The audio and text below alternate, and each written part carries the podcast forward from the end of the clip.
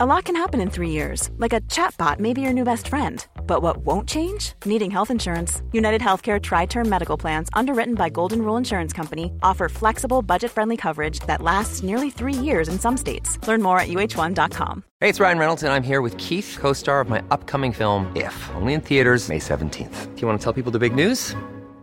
All right, I'll do it. Sign up now and you'll get unlimited for $15 a month in six months of Paramount Plus Essential Plan on us. Mintmobile.com slash switch. Upfront payment of $45 equivalent to $15 per month. Unlimited over 40 gigabytes per month. Face lower speeds. Videos at 480p. Active Mint customers by 531.24 get six months of Paramount Plus Essential Plan. Auto renews after six months. Offer ends May 31st, 2024. Separate Paramount Plus registration required. Terms and conditions apply if rated PG. Planning for your next trip? Elevate your travel style with Quince. Quince has all the jet setting essentials you'll want for your next getaway, like European linen, premium luggage options, buttery soft Italian leather bags, and so much more. And it's all priced at 50 to 80% less than similar brands. Plus, Quince only works with factories that use safe and ethical manufacturing practices. Pack your bags with high-quality essentials you'll be wearing for vacations to come with Quince. Go to quince.com/trip for free shipping and 365-day returns.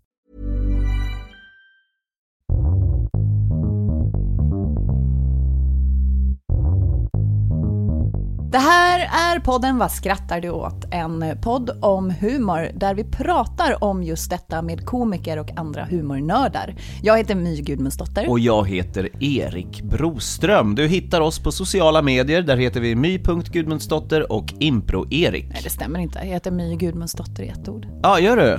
Ja, men då, då tycker jag att ni ska ge fan i att söka my.gudmundsdotter för då hamnar ni helt fel.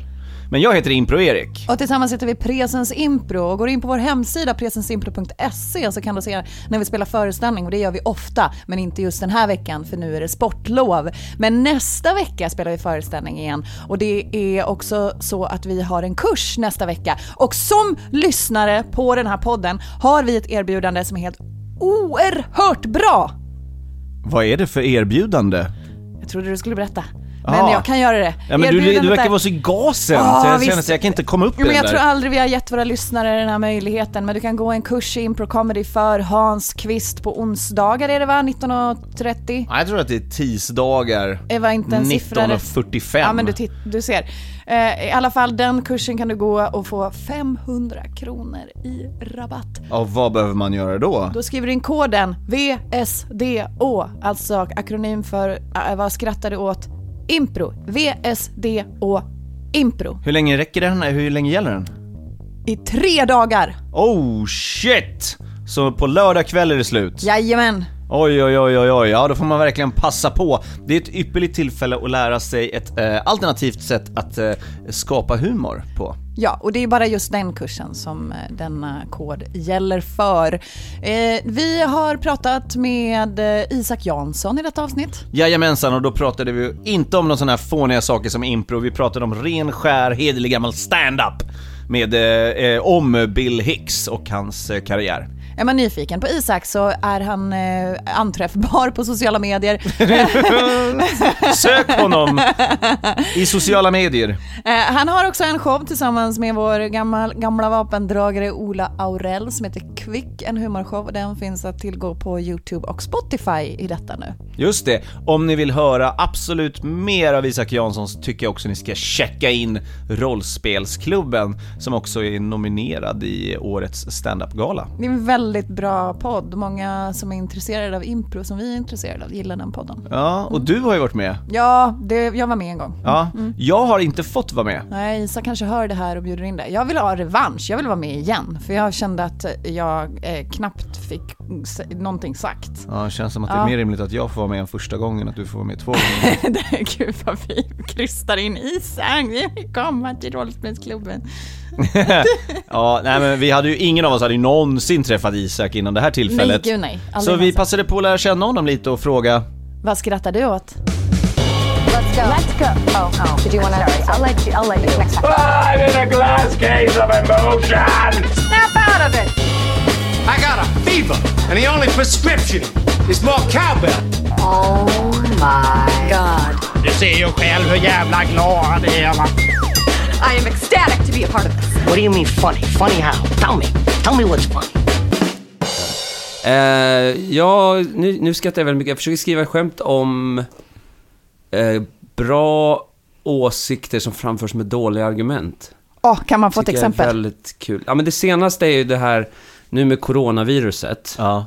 så har det kommit lite såna här, eh, typ, alltså bild, jag vet inte om man ska kalla det memes eller vad det är för någonting, men så att folk skickar sån infogrejer om så här, eh, det, det är väl någon som är ganska spridd, som jag sett på flera ställen, som är sådär, eh, fem stycken myter, och så försöker de ta död på det med fem stycken fakta. Just det. Och så är det första tre är rätt bra grejer. Och sen fjärde är ett, inte en myt. Och det andra är att det inte är fakta. Och det där blir jag så oerhört provocerad av. För någonstans är det här skitbra. Att, Ja. att påminna folk om att det här inte överreagerar kring det här med coronaviruset.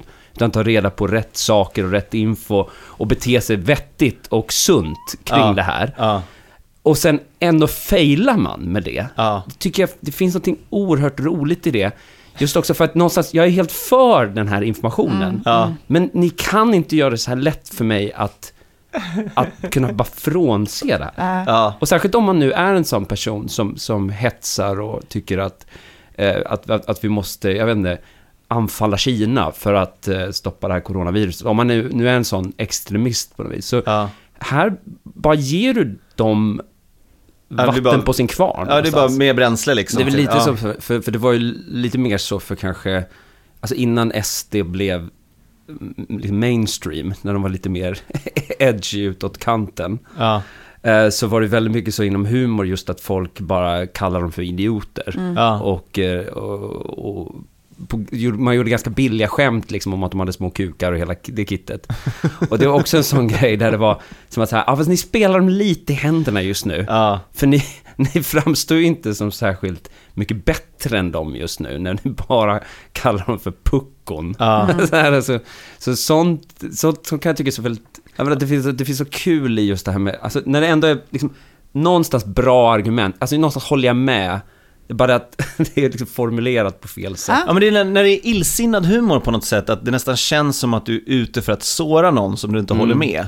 Då, då, då, då tappar du ju garden direkt. Alltså du, du blottar ju på något sätt din ilska och osäkerhet och då vet man exakt vad man ska trycka på för knappar för att komma åt dig liksom. Ja, men särskilt också om, om din, din agenda är att försöka stoppa intolerans. Ja, eller hur? Så. Du, och du är bara intolerant själv. Ja. Då har du ju misslyckats totalt. Du måste göra någonting lite smartare i ett sånt läge. Ja. Det är ju lite skillnad på, absolut skillnad på humor och, och eh, eh, åsikter eller vad heter det, argument och sådär, såklart. Mm. Alltså nu, någonstans så fokuserar jag mer på liksom, alltså argument framför dåliga skämt. Men att det går lite hand i hand på något vis i det här att, att man, eh, man vill så gärna tvåla dit liksom motståndet. Att man skiter i att riktigt kolla upp sina egna argument. Eller i alla fall liksom gå igenom dem två varv. Ja, För att verkligen dubbelkolla så att det man säger faktiskt stämmer och har någon slags tyngd i sig innan man kastar in det i debatten. Och så Ja. står man där sen med byxorna nere och tycker att eh, vad konstigt att jag fick mothugg på det här. Men ja, hur som helst. Men just den där coronagrejen, jag, jag, tyck, jag, blev så, jag blev så provocerad av den. Och sen så engagerade jag mig ja, ja, skitsamma, det är... Tänker du så generellt med ditt eget material att du är väldigt noga med att, eh, är du perfektionist när det kommer till ditt eget material? Nej, jag är nog inte det. Jag skulle vilja vara det. Ja. Jag, jag, jag är ganska slarvig på, med mitt material. Ja. Det är så- jag kan liksom komma på, efter att jag har kört ett skämt i två år runt om i landet sådär, att jag bara, men vad fan, det där ordet betyder ju något helt annat. Varför har jag haft med det? Så, så att jag är ju inte alls eh, så perfektionistisk. Ah, Okej. Hur, eh, när, um, apropå politik, Mm. är du politi- politisk? Ja, fast jag är nog ganska, jag är inte sådär jag, jag, jag tycker ju så här, det, det här är kanske en... Jag har ju alltid tänkt och tyckt att, så att som komiker så kan man inte riktigt ta ställning. Mm. För gör man det så tycker jag lite grann att man... Då är man någonting annat, då, är, då har man en åsikt och då kan man inte skämta lika fritt. Okej. Men det är Intressant, sagt, för ämnet som vi ska prata om idag, som vi inte ska gå in på än, Mm. han är ju väldigt politisk. Ja men verkligen. Ja. Men, alltså, jag, men å andra sidan så har jag ju såklart åsikter. Det, Ja. det säger jag inte. Men jag, jag kan vara försiktig med att framföra dem på en scen. Mm. För att jag vet att så fort jag tar parti så blir jag någonting annat. Känner du dig rädd att du blir exkluderad från eh, de som inte tycker som du? Eller, Ja men lite så. Jag, Ja. jag tänker så här, Schyffert har ju hamnat där idag. Att han så tydligt tog ställning mot SD och eh, och, och blev socialdemokrat och allting sånt där. Att Ja. då, då tappar ju han en stor del av publiken som bara avskriver honom som, som sosse och Mm. vänster. Eh, när hans åsikter och skämt, eller inte åsikter men hans skämt kan ju lika gärna tillämpas på en höger och, och en vänsterpublik. Mm. Eh, och det är lite synd där, att, att man tappar den, Mm. Hasse och sidan. Tage var ju väldigt vänster, men de hade ändå en publik från vänster och höger. Så att Mm. det, det går Men det var ju ju också en att... tid där det inte fanns någon höger. Ja, exakt. ja, men, och de bjöd också in väldigt tydligt till eh, diskussioner kändes det som. Att de, de, de, det var inte så att deras humor drev en tydlig agenda hela tiden, utan att det fanns, de kunde skämta om sig själva och sin Ja. egen åsikt samtidigt som de skämtade Mm. om en åsikt de inte delade. Och det är väl det som är fördelen med en komiker, att man inte är en politiker som har en tillhörighet, att man kan, faktiskt kan påverka någons åsikt genom att dra ett skämt på ett smart sätt. Exakt, det kan jag tycka. För jag kan förstå att man känner, jag, jag är själv inte politisk när jag eh, improviserar såklart. Alltså, det, går, det är ju svårt att köra. Det Eh, finns inget utrymme för det. Nej, nej, nej. Det, det, det är oerhört komplicerat i och med att det är en sam, samarbetsform också. För då måste jag vara helt säker på att allting landar precis så som jag tänker att det ska Så landa. kan det gå illa också. Ja, jävligt fort. Det, det, är, det är farligt. Ja. Eh, Men eh, jag, jag, jag uppskattar ju politisk humor. Jag Mm. tycker om satir och jag tycker om när någon verkligen tar ställning och eh, eh, tar tillfället att, ja, att använda sin röst till att skapa eh, ja, men, eh, rättvisa. Mm, mm. Så jag uppskattar det, men jag förstår skörheten i att, att våga göra det själv. Ja, jag tänker så här att, att det jag tycker är så härligt med humor, jag kom, vi kommer säkert komma tillbaka till det sen, eh, när vi pratar om huvudtemat. Exakt, som vi absolut inte får säga. För det Nej. står inte Nej. i rubriken när man klickar på.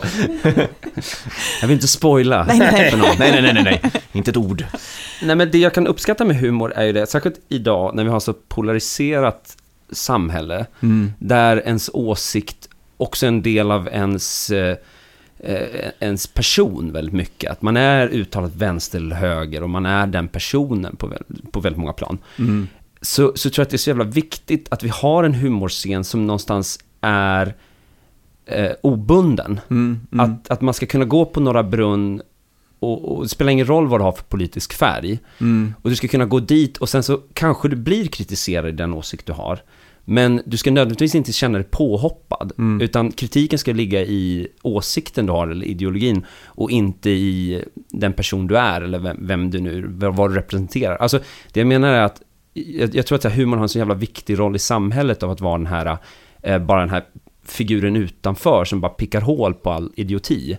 Mm. Och, och pekar och säger så här, kolla vad, vilka korkade kläder de har på sig. Ja. För det behövs någonstans för att, särskilt när det är så polariserat, när man inte riktigt törs ta ställning till någonting för att det, det kommer säga så mycket om vem jag är och vad jag representerar. Och, eh, det bygger mina så- filter och allt vad fan det här är för någonting. Jag, Ja, ni fattar vad, vad, jag, vad jag är ute efter. Så, så är det så väldigt viktigt att känna att, att komikerna, det är okej att lyssna på den här komikern. Ja. Jag behöver inte känna att jag, att jag måste tillhöra ett visst politiskt parti för att lyssna på det. Och man kan, känna att de, eh, man kan känna att de kommenterar hur det är, inte hur det kanske borde vara. Mm, Utan ja, att de precis. kanske mer bara säger, så här ser jag det, och så kan man känna igen sig oavsett om man håller med eller inte. Men så, för det tycker jag, det, det tänker jag att jag tror, eh, särskilt svensk standup gjorde sig en, en sån jävla otjänst av att, en björntjänst heter det, men man, att man, när vi höll på som mest att bara pissa på Sverigedemokrater och folk som röstade på Sverigedemokrater, det vi egentligen gjorde var att vi skapade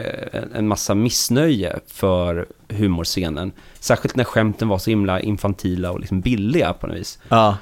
Eh, och, och det tror jag absolut många tar med sig nu, att man, man, man tycker liksom att stand-up är någon slags vänster eh, media på nu, så. så. Så att man, man, man tappar en publik, precis som etablerad media också har gjort nu över en längre tid. Ja, men Precis har, ni- håller inte det på att förändras? Eller är det jag som bara tänker så för att jag är, inte Så är sjukt höger? långt utåt vänster. Nej, men att det är väldigt må- många på radio och olika humorpoddar som ändå är uttalat eh, högerkomiker. Jo, kanske, men eh, jag tror att det där har ungefär varit på samma nivå. Det var Ja. lika mycket, men det var som att för några år sedan så var, jag tänker som de som röstade på Sverigedemokraterna var någon slags osynlig, de, de var som spöken i samhället, de Ja. fanns inte, man visste inte om de var verkliga ens en gång. Och då kunde man stå på Norra Brunn och kalla dem för idioter, Ja. och ingen reagerade. Men idag så plötsligt så kallar, de, kallar du Sverigedemokrater för idioter på en scen, så, så kan du få folk som faktiskt säger ifrån. Och faktiskt Ja. folk som kanske inte röstar på SD, men ändå känner folk som röstar på SD. Som inte alls ser det på samma sätt som eh, många ändå gör. Märker Och- du av det, du som är ute på klubbar? Ja, men det, är skulle jag nog ah, säga. Det har ah, blivit en superstor skillnad eh, i just det avseendet. ah. Men där kan jag någonstans tycka att så här, nu, nu, nu är jag ju verkligen inte sverigedemokrat, så jag är väldigt långt ifrån dem eh, politiskt. Men det jag kan tycka är, här, det jag kan tycka är snyggt med humor är om man kan gestalta någonting, eller man kan prata om ett ämne som får Sverigedemokraten i publiken att lyssna Ja. och hänga med hela vägen och ändå kritisera dem på ett, här, på ett, på ett sätt som får dem själva att tänka till. Ja. Och inte bara stå där och tycka så här, alla som röstar på Sverigedemokraterna, de är dumma i huvudet. Ja. För den personen, då är den personen stängt av redan. Ja. Och där, där krävs det lite grann från komikern att den, den är lite utanför samhället, att det är någonting annat någonstans. Ja. När eh, kände du att det var humor du ville hålla på med? Eh, jag vet inte, men jag, tror, jag har hållit på ganska, jag har ju hållit på så länge så att jag har ju hållit på med humor, jag, jag, jag, man börjar med det långt, långt innan sådär, så innan stand-up. Innan stand-up? Ja. Mm. Så jag, någonstans har jag alltid drömt om att få hålla på med humor på olika sätt. Jag spelade ju ungdomsrevy och sådana saker. I Eh, eh, Svärdsjö. I Svärdsjö, ja. Mm. Ja, och ännu längre tillbaka så höll ju jag och Thomas Eriksson då, som en god vän till mig sen, sen barnsben. ja. Som också har besökt den här podden. Ja, nej, men vi, vi, vi spelade ju små sketcher i kudderummet på fritids. Alltså så, här, så det går ju långt, långt tillbaka. Mm. Ehm, livlig fantasi kan man väl kalla det. Vad växte du upp med för någonting? Vad, vad, vad, vad, gick, eh, vad gick varmt hemma eller vad, vad, fanns det några förebilder, någonting som du skrattade åt? Ja, men, eh, alltså, det var fan, alla de här gamla klassikerna, men så här, Galenskaparna, eh, Monty Python, Jim Carrey var ju fan, det var ju en sån barndomsidol. Alltså, Vad var det med jag Ace Ventura.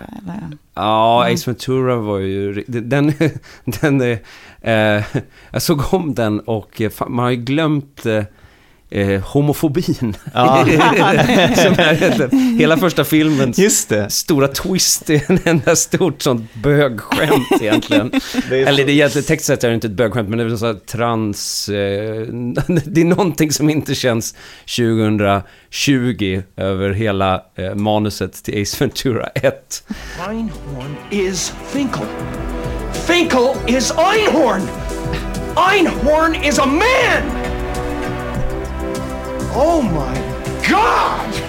Einhorn is a man.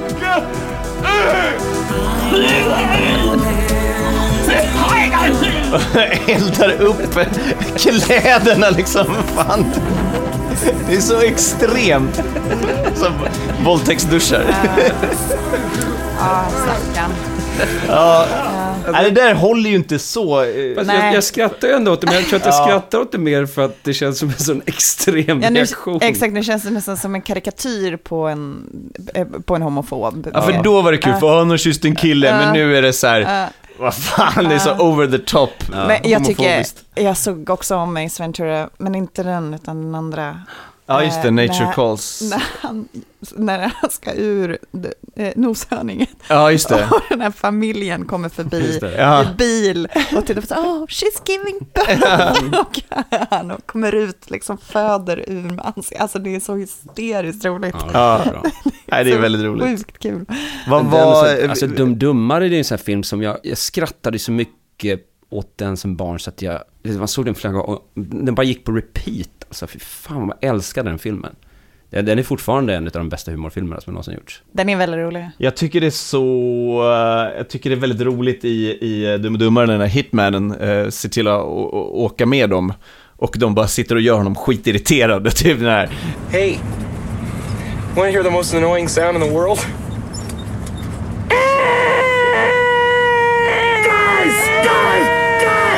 Och mycket av det var ju bara så här adlibbed av Jim Carrey och Ja, de höll man på att lära sig med varandra.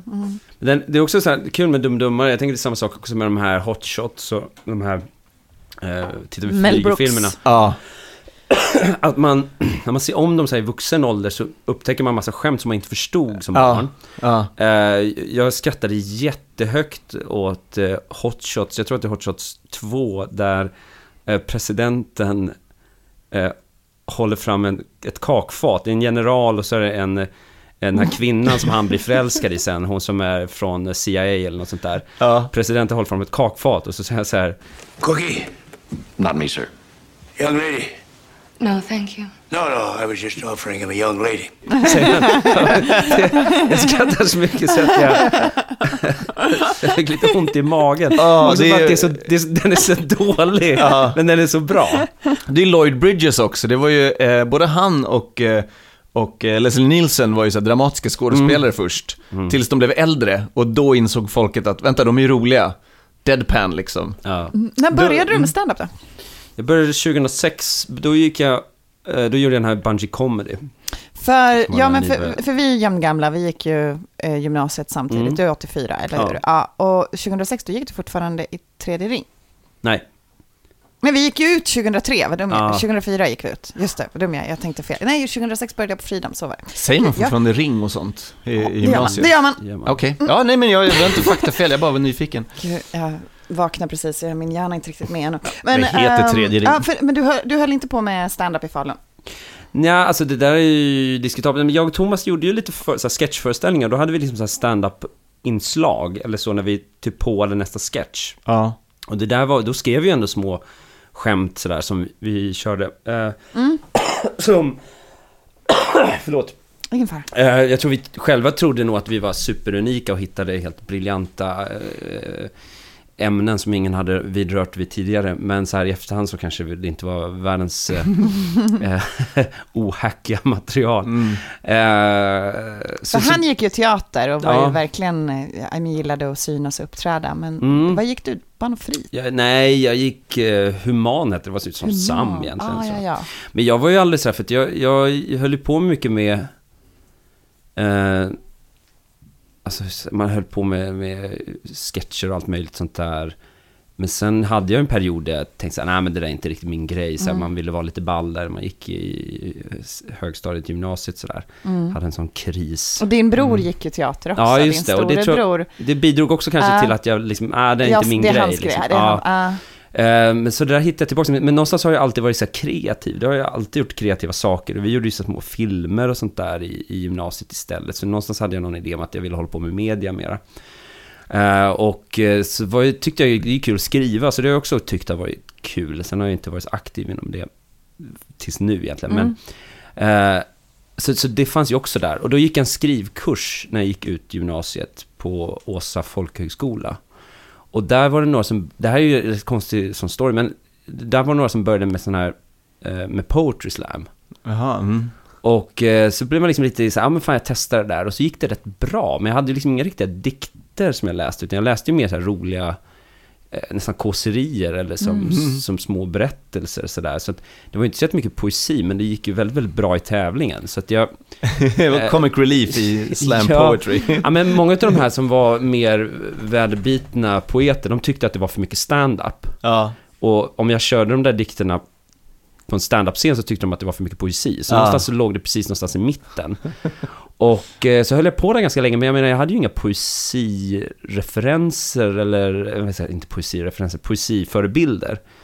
Utan mina förebilder var ju ståuppkomiker. Och jag var ju mer inspirerad av så George Carlin och, eh, och Bill Hicks och, och eh, Woody Allen än vad jag var Bruno K. Öijer. Ja, Så att det kändes väldigt naturligt ändå att testa stand-up. Och det var ju någon dröm som jag haft jättelänge, till och med innan jag började med, med poetry slam. Men poetry slam blev liksom det naturliga sättet upp Ah. på scen. Ah, ja, ja. Och jag kanske behövde köra poetry slam, jag vet inte hur länge jag körde, två, två eller tre år, tre eller fyra år kanske till och med. Mhm. Eh, jag kanske behövde det för att bygga upp någon slags självförtroende och ställa mig på scen själv och Ah. göra mina egna texter. Och då var du med i Bungie, Bungee, Bungie Comedy. just det. Ah, Och det var med 2006 eh, på hösten. Och så giggade jag inte mycket 2006, så 2007 brukar jag säga att jag startade egentligen. Mm.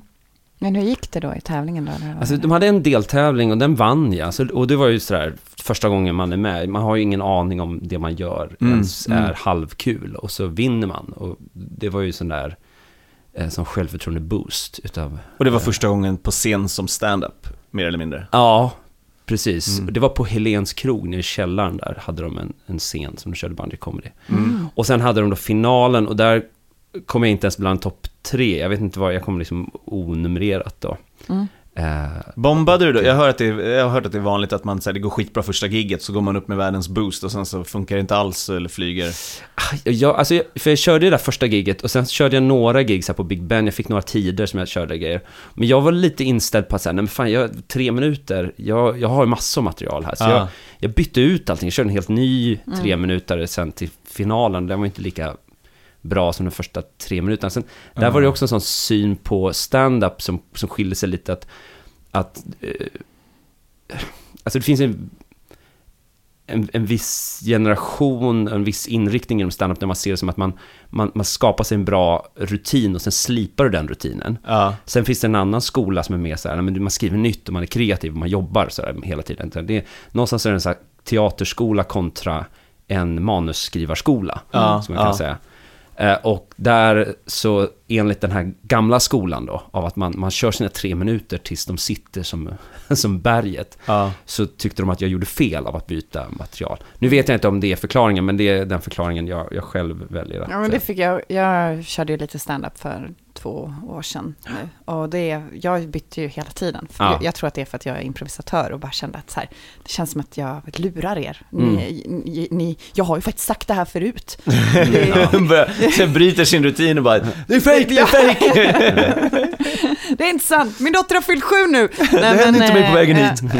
Eh, det- ja, men det, kändes, det kändes väldigt konstigt att stå och säga samma saker hela tiden. Och inför den här podden så lyssnade jag på en podd om Bill Hicks, eh, Rule of Three. Har du hört den podden? Nej. Det är en podd om humor. Som den här podden är lite inspirerad av faktiskt. Ah. Och eh, då... Visste inte du det? Nej, va? Är det därför vi gör det här? Fan! Jag trodde det var en originell idé. Och då är det två stycken ståuppkomiker och en eh, som skriver manus som har den podden. Och han den där, som inte är ståuppkomiker, han, det- jag tyckte det var ganska uppfriskande att höra så här, jag hatar stand-up. Så att han och bara rantar på hur dåligt han tycker det är med stand-up. Och han är ändå humornörd och eh, verkligen älskar humor och analyserar humor och har skapat den här podden. Och så bara, äh, men av alla humorformer, jag tycker det är så svårt med stand-up, för man skriver sitt material och man, man står och bara nöter samma skämt hela tiden och det handlar, vem som helst skulle kunna göra det om man bara hade tid och så vidare. Jag vet inte om jag håller med om allt han säger, men det var ändå ganska uppfriskande, för i, här, i, i min värld så känns det som att eh, ska du gilla humor, då ska du liksom sätta stand-up på prispallen. Eh, det, det, det ska få guldmedaljen, det är Ja. liksom det som är the shit. Och sen så eh, resten är bara så här, ja ja, men det, det är sånt man börjar med för att bli ståuppkomiker. Ja men så är det väl, stand-up har väl vuxit i Sverige till att vara den mest creddiga humorformen, alltså inom humorkretsar. Det Jag måste det vara, de har en egen gala. Alltså det, det finns ju någonting där att vi, att vi håller det över Ja, sketch sen och så, impro. fin- såklart så finns det ju en underdog-känsla också. Från stand-up uppemot Ja. finkulturen. Ja, Ja. tror jag. Ja. Men i, i alla fall så var, när jag började skriva, eh, hålla på med stand-up så var det väldigt mycket så att du måste verkligen, du, kör dina, dina minuter, just det. gör det tajt och sådär. Mm. Ja. Ja, men det där är nog lite, det är en liten äldre syn på stand-up. Mm. Som är lite förlegad idag. Jag tror att eh, både, mycket på grund av eh, Louis CK där som kom in och skrev en ny timme varje år. Just det. Eh, Som i Sverige så var det egentligen bara Magnus som gjorde det innan, Bettner. Ja, ja, just det. För, för alla andra var det helt... Det, det fanns inget syfte att göra det. För. Sverige är för litet, så, så att... Alltså det, det fanns liksom... det, jag menar, Ja. det är klart att då måste du ut och turnera supermycket hela tiden för att det ska vara värt att skriva en ny timme per år. Ja. Eh, men, men det är lite olika skolor. Och sen har man, har man också kommit in i, alltså folk har ju åkt till Edinburgh till exempel och sett hur så här, brittiska komiker skriver en timme per år. Mm. Också och inse att det där går ju också, man kan bli skitbra också på att producera. Mm. Medan tidigare så tror jag att svensk standup i alla fall, det, det kommer ju av skådisar Mm. som har börjat med det. Så de har ju haft någon slags skådisperspektiv på det. Mm. Av att man, man repar in någonting så det sitter i ryggmärgen. Mm. Och, därför, och den synen har funnits väldigt länge inom svensk standup, men först nu börjar ändras. Så, så där tror jag att, att jag gick på en nit genom att byta material. Sen å andra sidan, vare sig det gamla eller nya materialet var särskilt bra så här i efterhand. Så att jag tycker det är fullt rimligt att jag, att jag inte vann. Ja. Men det är ju ofta sådär, för det, det är samma sak, eh, för det var ju det, det var, det var ju liksom eh, folk som var aktiva som skådespelare som började köra stand-up och så som, så som jag har förstått det så var det till och med att de liksom, de översatte bara monologer från England eller USA liksom. Mm. Jag ska göra den här monologen idag och få folk att skratta och det fanns inget fel med det i deras öron liksom. Och det var ju samma sak med impro, det kom också in via liksom den här Teater. lite mer ja, svåråtkomliga, flummiga, teatrala världen. Och jag tror att båda Båda humorformerna eh, initiellt kanske led av det lite. Nu, nu fick ju stand-up ganska snabbt komma in på tv med Slängde i brunnen och så. Men ändå den här grejen att, att, att jag tror att man hamnar i en uppförsbacke från att vara ordentligt folkligt som det ska vara. Det ska ju vara någonting när man känner så här, fan jag hade kunnat gå upp och göra det där. Och om det då står en, någon slags skådespelarelit och gör det, och inte särskilt bra om man kollar på hur, hur, hur tiden har gått, liksom, hur revolutionen har gått. Då är det klart att då blir det som en, liksom en, bara en, en annan grej som ingen kan göra, förutom om du har gått scenskolan liksom. Mm. Men eh, det, det, har- ja, det börjar förändras, även för oss, tror jag. Och det är ju skönt, det har bara tagit 40 år. Vi ska ha lite reklam, men eh, när vi kommer tillbaka så kommer vi fortsätta att prata med Isak Jansson och då tar vi upp ämnet Bill Hicks. Ready to pop the question? The jewelers at BlueNile.com have got sparkle down to a science with beautiful lab grown diamonds worthy of your most brilliant moments. Their lab grown diamonds are independently graded and guaranteed identical to natural diamonds, and they're ready to ship to your door. Go to BlueNile.com and use promo code LISTEN to get $50 off your purchase of $500 or more. That's code LISTEN at BlueNile.com for $50 off. BlueNile.com code LISTEN. There's never been a faster or easier way to start your weight loss journey than with PlushCare. PlushCare accepts most insurance plans and gives you online access to board-certified physicians who can prescribe FDA-approved weight loss medications like Wigovi and Zepbound for those who qualify. Take charge of your health and speak with a board-certified physician about a weight loss plan that's right for you.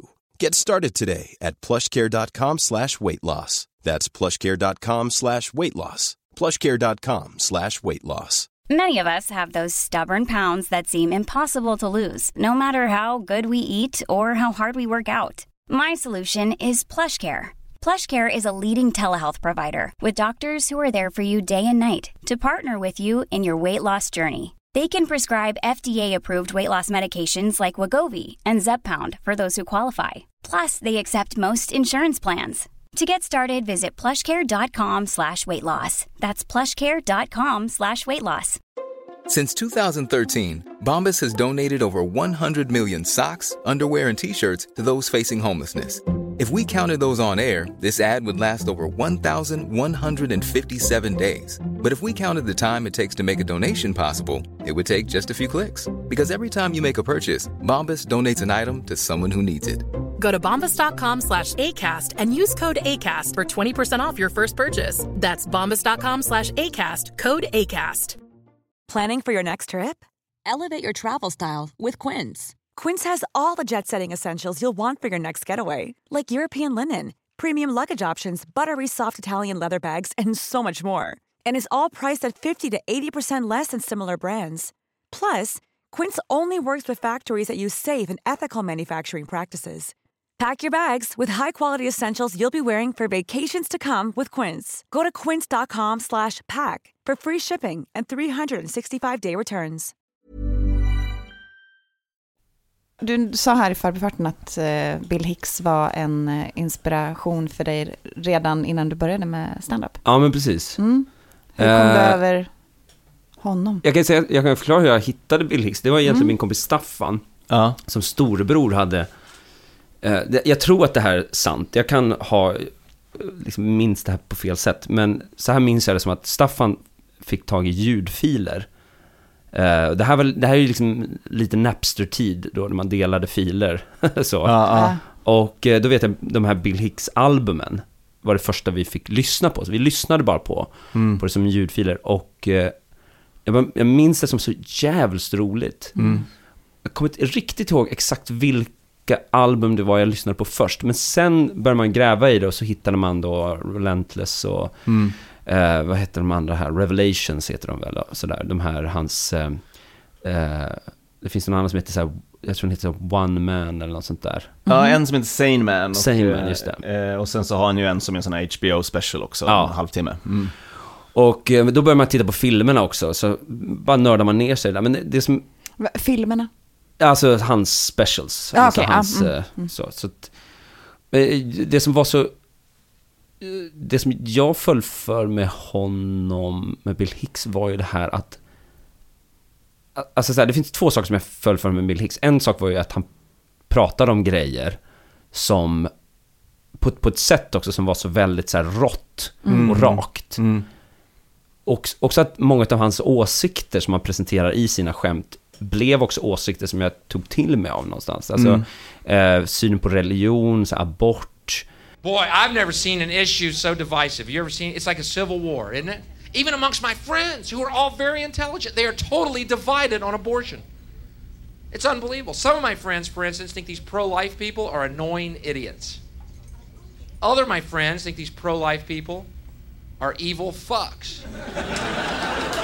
Eh, massa andra saker, så egentligen ganska... så här- Drogerna då? Ja, alltså egentligen ja, fast jag var ju verkligen långt ifrån droger i min uppväxt. Eh, som en liten grabb i en liten... Vi försökte, vi fick bara aldrig tag i det. Gick och så torkade sån jävla skvattram från myren och försökte röka det, det hände ju ingenting. Nej, men så rent principiellt så var jag också för det. Så, så alla hans, Ja. han är väldigt, vad ska vi säga, liberal egentligen i Ja. hans tankegångar. Och, och det var en sån grej som verkligen influerade mig. That's what I hate about the war on drugs. I'll be honest with you. It's what I can't stand is all day long we see those commercials. Here's your brain, here's your brain on drugs. Just say no. Why do you think they call it dope? And then the next commercial is this bud's for you. Come on, everybody, let's be hypocritical bastards. It's okay to drink your drug. we meant those other drugs, those untaxed drugs. Those are the ones that are bad for you.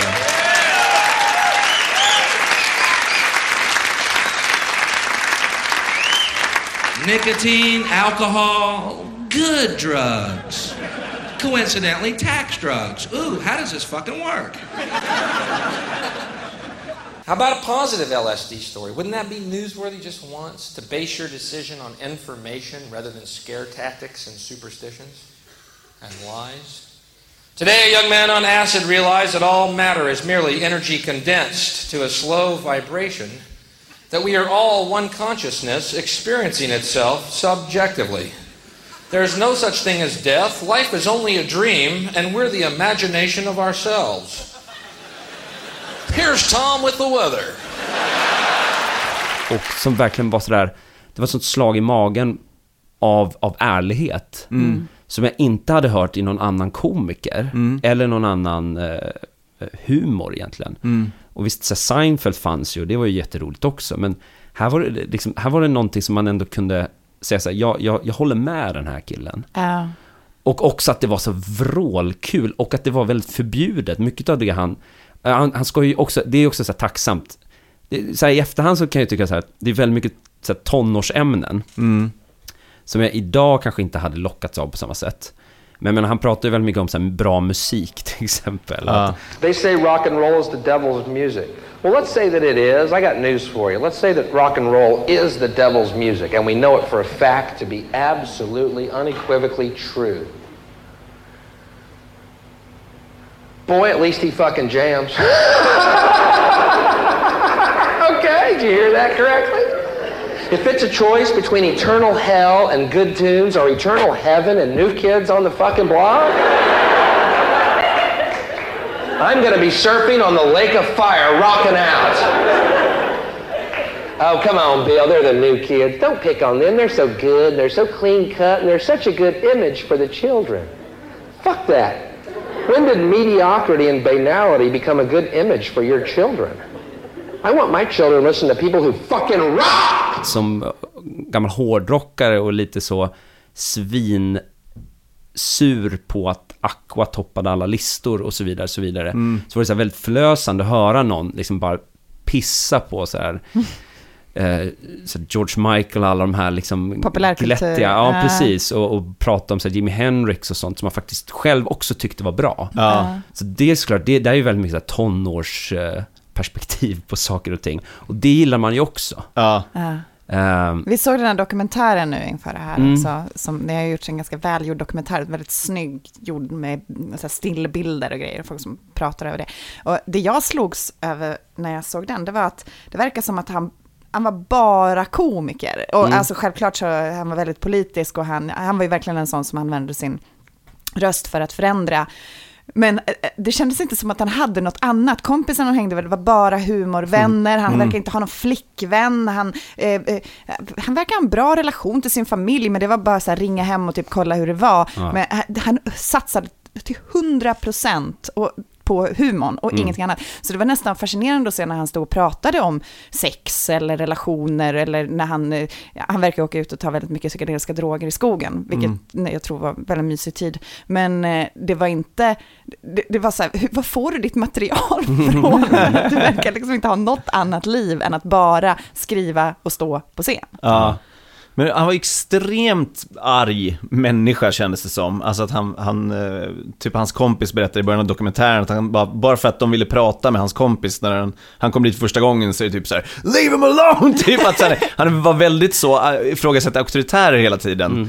Och jag tror att han var väldigt intelligent och att han läste mycket och att han verkligen ville veta hur världen fungerade och liksom. Och och det var faktiskt en grej jag var tvungen att kolla upp in, innan jag kom hit, men att han dog vid 32. Ah, Det är ju helt sjukt. När jag ser honom så tänker jag så här, det där är ju en 52-årig man som Ah, är ute och röker ah. med så här hockeyfrilla. Ja, när jag tittade på honom så var det så här, han var gammal när han dog. Ja, ja, ja. Och nu bara, nej vänta, det var väl jag för sex år sedan. Fan också, det här är... Han gjorde sitt första gig när han var 13 Ja. och så dog han när han var 32. Ja. Ja. Och, men han, han har ju också någon sån rutin om hur han, han går på, att han, han, han går alltid på klubb. Och så beskriver han det som att han, he's filling up his hate hump. eller vad fan att han liksom nästan, han går och bär på någon slags puckel som liksom fylls på. Ja. Eh, för att han måste påminna sig själv liksom om hur mycket han hatar klubb. Så då går han dit liksom en gång per år för att liksom fylla upp den här hatpucken. Och det var också en sån här grej, jag tänkte som Falun till exempel, de, de ställen som fanns att gå på, det, det var ju liksom just såna här, Mm. eh, heter usch, det, banken, shoppen och ja, vad fan de hette. Banken och shoppen. Ja, som var såna här fruktansvärda såna syltor egentligen med, Ja. med Där alla musik. häng, där, man, där var det ju så. Ja, man var Eh, tvungen ja, det. Hade Sverigedemokraterna varit stora så hade det ju varit att man hade suttit där, både syndikalister och sverigedemokrater och Mm. moderater och vänsterpartister och så Och vidare. enats i sunket. Nej, inte enats. Nej, okej. Bråkat i sunket. Men så, så, och så, så det där var också en sån här grej som, fan vad man bara, det var, han satte fingret på någonting. Och då var det ändå, alltså då ska vi tänka på att det här är ju 2000 som jag någonstans hittar Bill Hicks. Ja. Ja. Eh, där kring, alltså då har han varit, då har han varit död i sex år. Ja, ja. Ja, det är Det väldigt materi- fascinerande. Materialet är tio år gammalt, men det Ja. är fortfarande relevant till någon som eh, växer upp 2000 och Ja. är 16-17 då. Ja. Så är det bara träffar helt rätt. Och Men det man- tycker jag är helt fascinerande. Han var ju före sin tid och han, var, han, han, han har ju varit en inspiration för jättemånga komiker. Jag tror att framförallt att det är så han blir ihågkommen. För när jag, jag kommer ihåg redan när jag, när jag upptäckte honom också, det var någonstans efter 2000 där någonstans. Då var jag så här, ah, jag vill se mer. Ah, det var typ samma grej. Jag vill se mer. Ah, vänta, det finns bara typ tre inspelningar här på eh, filmat liksom. Ja. Han hade ju, han kom ju liksom nästan aldrig dit att han fick sitt stora genombrott. Han åkte ju till England och var mer uppskattad där. Vilket än man han, absolut fattar. ja, för han var så politisk och Ja. han, var så, han var så brysk och krass mot Och sin egen... kritiserade religion Ja. och var, eh, alltså i, i eh, USA, det var ju inte alls lika liberalt med droger som i Ja. England. Kanada också så uppskattades han ju väldigt mycket Ja, det mer gjorde än han. gjorde i USA. Mm. Men för det är väl det som är så här, den här storyn där med honom, att han, han turnerade ju hela tiden. Han var ju bara ute på vägarna Ja. och körde. Det är som han, han säger där med Let's, plow, let, let's strap on this fake smile and plow through this shit one more time. Här. ja. Att, han, att han var liksom en sån road comic. Ja. Men att i USA så blev han ju liksom, han blev buad av, alltså folk gick ju mitt i hans Det var så, shower. Ja. Eh, Men sen, det finns ju mycket material med honom från, som är lite äldre, Ja. från att han är yngre, som är mera crowd pleasing. Så man märker att han har ju kommit därifrån och sen vågat hitta sin egen röst. Och sen till slut har han kommit till en punkt där han bara fuck it. Och då har han någonstans blivit den här rebellen då som, som har blivit buad och häcklad och hatad. Och ändå, det var tack vare den rebellen, karaktären som han slog Ja, precis. För sen, sen hittar han ju sin till publik. Och det, Mm. det- jag, jag skickade ut ett klipp där med han Ron White när han är med i Joe Rogans podcast. Där, där han berättar hur han, han kunde liksom slakta ena kvällen. För publiken bara var, det här älskar vi. Och sen nästa kväll så var det tomt för att han bara skrämde bort alla. Ja. Eh, Så det, var ju det han fick liksom dras med någonstans. Men men en, en intressant grej också är ju att han, han var ju inte omtyckt i England av kollegor som jag har förstått Aha, det. okej. Ah. Att det finns en sån, eh, eh, nästan som ett avund bland brittiska komiker rörande Bill Hicks. Alltså han, han blev ju hyllad i England, han vann ju priser och åkte runt där och var, var väldigt, väldigt uppmärksammad. Men de brittiska komikerna tyckte ju så här, de bara, men fan, vi har ju drivit om am, am, amerikansk politik jämt. Och här kommer han Mm. och gör det och helt plötsligt är han Så ska- hyllad ja, som en sanningssägare. Vi har ju Ja. sagt det hela tiden. Ja. Och samma sak det här Men att... det är väl lite det här med att man bara ska prata om, men det, ingen annan får prata skit om mina föräldrar, men nu kommer det någon och faktiskt prata skit om sitt eget land, att det är Mm. mer uppfriskande också. Mm. Ja, mm. Men, men också det här att jag, jag såg i Edinburgh för några år sedan så fanns det en show till och med som hette så här, Bill Hicks sucks and I'll tell you why. så det finns ju ett sånt lite agg från brittiska komiker och också ett annat perspektiv är det här att han inte var så produktiv Mm. under sin aktiva tid så, så fick han ju ur sig två, två eller tre specials. Ja. Eh, Medan som sagt brittiska komiker som är till Edinburgh varje år och skriver en ny timme, de är Ja. mycket mer produktiva. Ja. Och där tycker man också lite någonstans att så här, men ett sånt, ur ett brittiskt perspektiv så var han inte det typ av geni som, som Ja. de anser eh, borde egentligen Ja, hyllas. men exakt. Eh, Om vi, när jag upptäckte Bill Hicks för en vecka sedan, så var det ju att jag tittade på en, ett klipp på YouTube. Och så bara, ah, okej, här skojar han om droger. Det här har jag sett en miljard gånger. Men å andra sidan är det här klippet från eh, 90. Så Mm. att det, jag fattar ju att det här var stort när det kom. Jag vill se mer, titta på till. Här är samma rutin, fast Mm. det är från 92.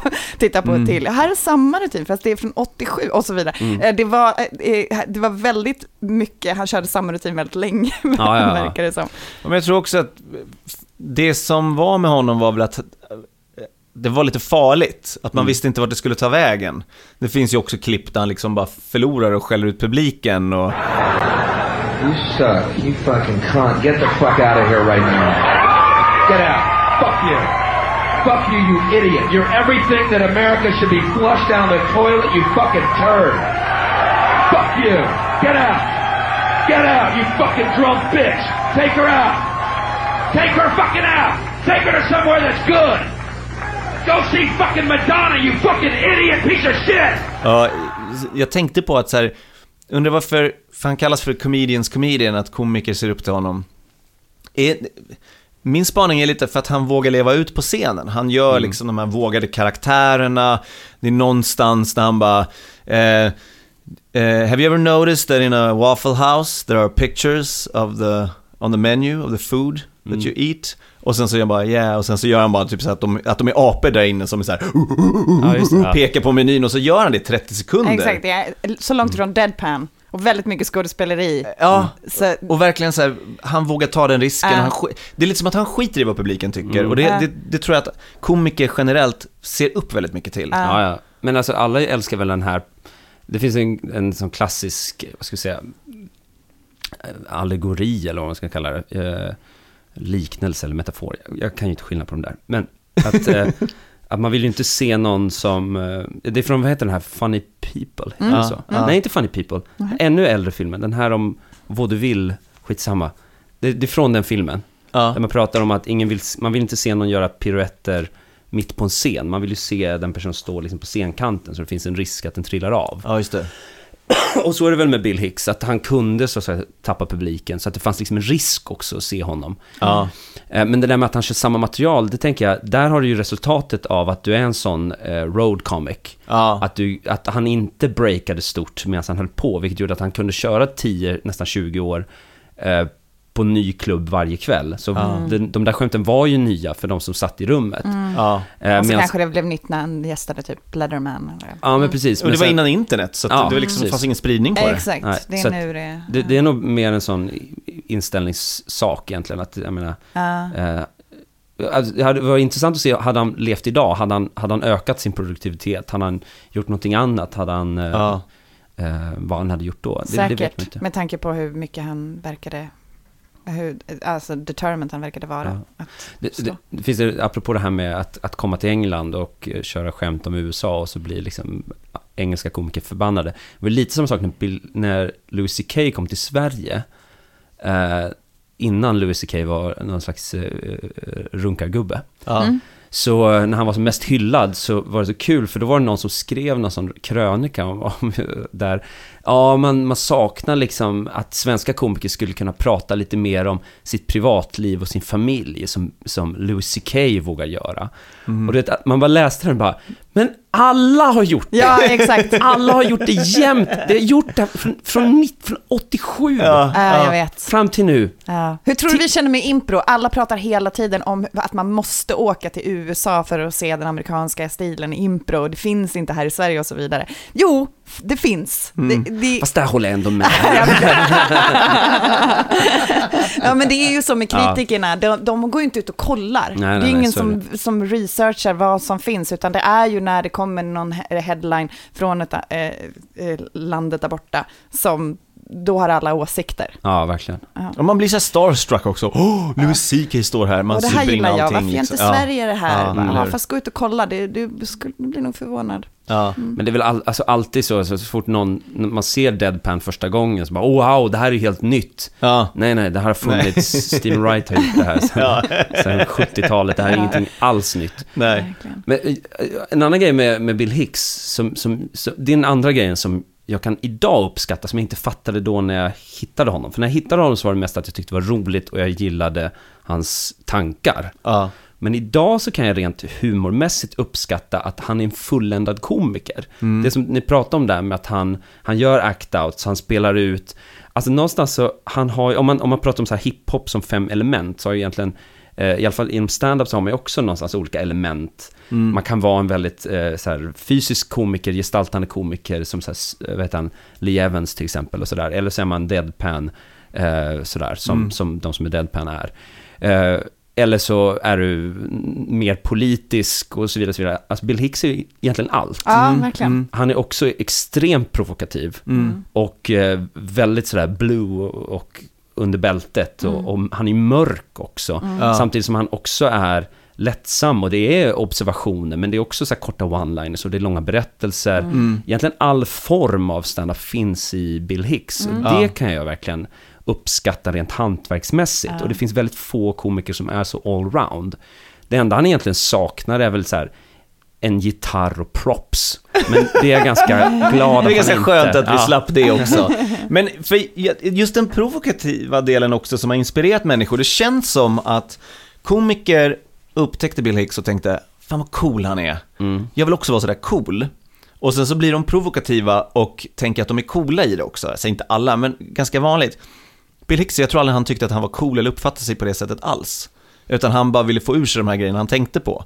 Medan jag kan uppleva att när folk försöker vara lite Bill Hicks, då är det lite som att de, de tycker att det är lite coolt att de vågar vara provokativa. Mm. Jag tror inte att det fanns något sånt med Bill Hicks, han, han, för hans, det fanns inget val för honom, han ville Nej. bara få ur sig det. Det var ärligt. Och särskilt efter liksom hans eh, eh, alkoholperiod där han liksom bara egentligen drack och skrek tills han svimmade av liksom. Det var väl också då hans ilska kom fram och han behöll det bästa av den perioden i, i sin, i sin scenpersona som nykter. Mm. Jag lyssnade även på Mark Maron när han intervjuar David Letterman. Och då pratar ju faktiskt David Letterman om det där tillfället, för att han blev ju bortklippt precis Ja. innan han gick bort i cancer. Ja. Och eh, det är ju också med i dokumentären. Och, eh, jag tänkte på det när jag såg det i dokumentären, var så otroligt sorgligt för produktionsteamet och eh, David själv att så här, oj då, han var visst döende i cancer och här ville han, det var väl något religiöst eller vad det var han pratade om, att så, här, och så hade de klippt bort det för att de tänkte att det skulle bli för kontroversiellt. Ja. Och så, här, så jävla jobbigt för dem att få vara med i dokumentären om honom och liksom få höra liksom skitsnacket i branschen kring att de har klippt bort någon som faktiskt döende. Ja. Men han räddade ju det ganska snyggt ändå, David. Mm, Ja. hans mors... Ja, eh, han Bills gjorde, morsa. precis. Så hon var med i programmet och han visade alltihopa igen. Och, så jag tyckte att Ja, för var... han fick ju väldigt dåligt samvete av det. Ja. Eh, i- inte när han såg dokumentären, utan långt innan, alltså när Ja. han dog liksom. Ja. Eh, Ja, såklart. Ja. Men, att, det, ja, men jag kommer också ihåg att jag hört en intervjun att han var, det, Ja. det, är en sån, det är ett sånt eh, minne jag har som slog mig väldigt hårt i min karriär, Ja. att, att, jag, att vi klippte bort Bill Hicks. Precis innan han gick bort. Mm. Va, ö, vad hemlighetsfull han var. Jag tänkte lite på Bamberg, Erik Bamberg. Ja. Som jag förstod pratade inte heller så mycket om, om det. Och sen en dag så... Ska, vi, ska man berätta för lyssnarna vem Erik är? En, ja, det kan vi göra. En komiker som, var, och, som ofta var på Big Ben och var MC, som, var dö, som dog i cancer. Ja. Ja. Att eh, jag, jag kände Erik, jag var ju helt plötsligt var han bara inte på Big Ben längre och sen ett halvår senare så stod det på hans Facebook att han inte fanns längre. Ja. Och eh, det, det var lite samma, han verkar ha Ja, hållit det för sig själv. hans vänner hade varit lite så att han bara, helt plötsligt så ville han bara ringa och säga att han tyckte om en eller att eh, Ja. någon hade sagt eh, när han gick in på ett humorställe typ så här, det här är mitt sista gig och Mm, liksom. alla bara, vad, vad håller han på med? Ja. Och sen så var det det där. Jag, jag skulle ju inte vara så tror jag. Nej, du skulle ju basunera ut att du var döende. Jag skulle göra en podd Ja. om att vara döende. Ja, en följetong. Jag vet inte, jag tror att det där, ja, det är svårt att säga. Ja, såklart. det är det verkligen. Jag tror att man, jag, jag, så här, det känns också som ett ganska rimligt sätt att handskas med det. att Det känns äh, ädelt. Nobelt. Ja. Så att- Ja, ädelt vet jag inte. Jo, men för mig gör det ja. det, för att det skulle vara så långt ifrån mig. Så det, så, Du skulle sitta och må bra av att du höll det inne för dig själv. men, så här, jag, skulle, jag, tror inte, jag tror inte att jag skulle klara det. Men du, du bara sitter tyst och bara, men säg något då, snälla fråga, snälla. Frågan Jag är okej. Jag sitter här. Jag är så jävla nobel just nu. Men det, det är det som är, man får, som är väldigt intressant, i alla fall med Bill Hicks, eh, är just så här, undra vad som hade hänt hade han inte eh, dött 94. Det är som att, någonstans så blir det ju alltid den här eh, idol, alltså kulten någonstans uppstår ju också vid Ja. att, eh, att han inte hann producera mer, att han Ja. inte hann göra mer saker. Han hade kanske fortsatt, till exempel 94, då han har hållit på in till 2000. Alltså, så frågan är, hade han, då hade han kanske börjat kommentera så här, George W. Bush till exempel. Mm. Ja. Sådär och, och eh, Mm. Ja, det hade varit 11 väldigt intressant. september, allt möjligt sånt där. Alltså, så här, det är, det är, det är, man kan ju spekulera väldigt mycket i det där, men får se, hur gammal hade han varit nu då? Då hade han varit nästan 50 nu. Måste han ju, ja, eh, 42, 50, mer. 60. Han måste han 60, Mm. måste han ju nästan ha varit. En- Nej, ja, jo, Jo, just det. Han, han är var ju född... 32 när han dog, han dog 94. Just det. Mm. Ja. Han närmare 60. Han närmare 60. Men eh, det är ju, jag tror att spekulationerna gör att myten blir starkare också, för att i vår fantasi så skulle han åldras med sån värdighet. Eh, samma sak med, med Kurt Cobain, eller alla de här som dör tidigt, liksom, att, Mm. att de, de, de var på någon slags peak av, av deras eh, eh, berömmelse och de, eh, myten skapas av att de, man vet inte vad de hade kunnat göra. Nej, precis. Kan ju varit så att han bara hade tallat på någon tjej också som bara fallit bort i glömska, vi vet ju inte. Men, eh, men nu är han garanterad att ha den här myten kring så att han alltid kommer att ha varit fantastisk om han fortsätter leva. Lu- Louis bara, fan. Ja, men, ja, men lite. Tänk om Louis hade dött innan, ja för sig, det hade kommit ut ändå för han har hållit på med det ett tag, men, men Mm. bara liksom att han hade pikat där och... Fan vad han önskar det alltså. Nej, ja, och jag tror att Bill Hicks hade åldrats värdigt också. Det, men eh, Ja, ja. man vet ju aldrig. han kanske Känner hade du att din humor, eller din stand-up har blivit eh, influerad av Bill Hicks? Ja, absolut. På vilket sätt? Men jag, tr- jag tror faktiskt att, att jag blev bra på stand-up när jag vågade gå mer åt att göra lite som, som Bill Hicks gör ändå. Att han verkligen tillåter sig själv att, att agera utifrån alla aspekter av stand-upens eh, eh, gestaltningsmöjligheter. Mm, mm. Ja, men, eller det, det, som, det som finns att, alltså allt det här med act-out och improvisation och eh, imitation och eh, one-liner och material och berättelser, allt det, han, han gör ju det väldigt, väldigt bra. Och jag känner Mm. att jag blev bra när jag vågade bli den komikern Mm, mm. som vågar göra alla de olika eh, eh, eh, ja, delarna av stand-up. Jag tänker så här, när jag började, jag var ju ett sånt stand-up-fan egentligen, eller här stand-up-nörd och humornörd, att jag hade ju så många olika komiker och eh, inspirationskällor, så jag visste ju inte egentligen vad jag ville vara för någonting på scen. Mm. Och så därför så hade jag ju många år av att bara harva och testa och experimentera. Mm. Eh, med, med oftast mindre lyckat resultat. Mm. Eh, och, och det är jag glad för idag, att jag, att jag tog mig igenom den experimentfasen. Sådär. Men någonstans, det jag hittade sen efter det var ju egentligen någonting som ligger närmare mig själv. Mm, mm. Eh, och också det som jag först föll för som med Bill Hicks också, att, att det, det var väldigt ärligt, öppet och någonting jag kunde relatera till. Och det hittade jag till genom att experimentera. Så, men många, många nya komiker ser man ju, de har ju en, en, en favorit som de försöker efterlikna. Mm. Efter första gigget så låter de som eh, eh, Jim Gaffigan eller något sånt där. Ja. Men, eh, men, men sån var inte jag. jag. Jag hade liksom hundra olika inspirationskällor. Ja, vilka gillar du mer? En eh, Bill Hicks. Ja. Ja, men jag var ju, Woody Allen-nörd var ju från, från, också från den tiden. Men sen Och det var ju så här- Bill Hicks också. Ja, det kan jag Ja. tänka mig. When I went to school, I was thrown out, and I got a job.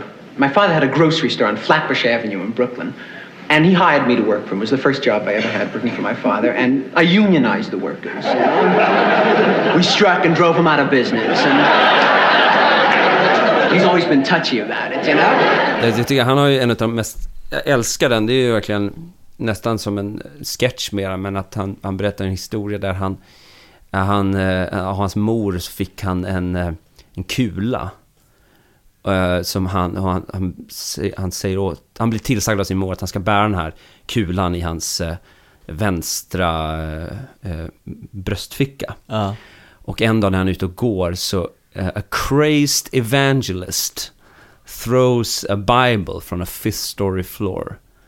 Uh, and that Bible would have gone straight through my heart if it wasn't for that bullet in my breast pocket. det är tvärtom. Det är en sån där som jag bara, fan vad, ja, jag, jag älskade det när jag hörde det. Jag tyckte det, var så jävla, det var bra. Ja, vad roligt. Det var det vi hann. Ja, det är det vi hinner. Ja. Vad roligt att du kom. Tack, det var kul att få prata. Det är alltid roligt att prata humor och nörderi för ingen annan vill ju lyssna på det.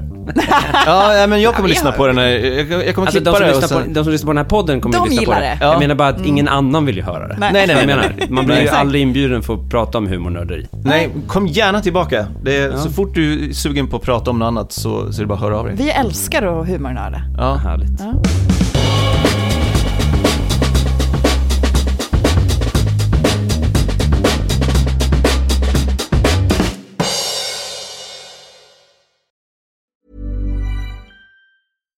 Deserves the best, and there's no better place to shop for Mother's Day than Whole Foods Market. They're your destination for unbeatable savings, from premium gifts to show-stopping flowers and irresistible desserts. Start by saving 33% with Prime on all body care and candles. Then get a 15-stem bunch of tulips for just $9.99 each with Prime. Round out Mom's menu with festive rosé, irresistible berry chantilly cake, and more special treats. Come celebrate Mother's Day at Whole Foods Market. Even when we're on a budget, we still deserve nice things.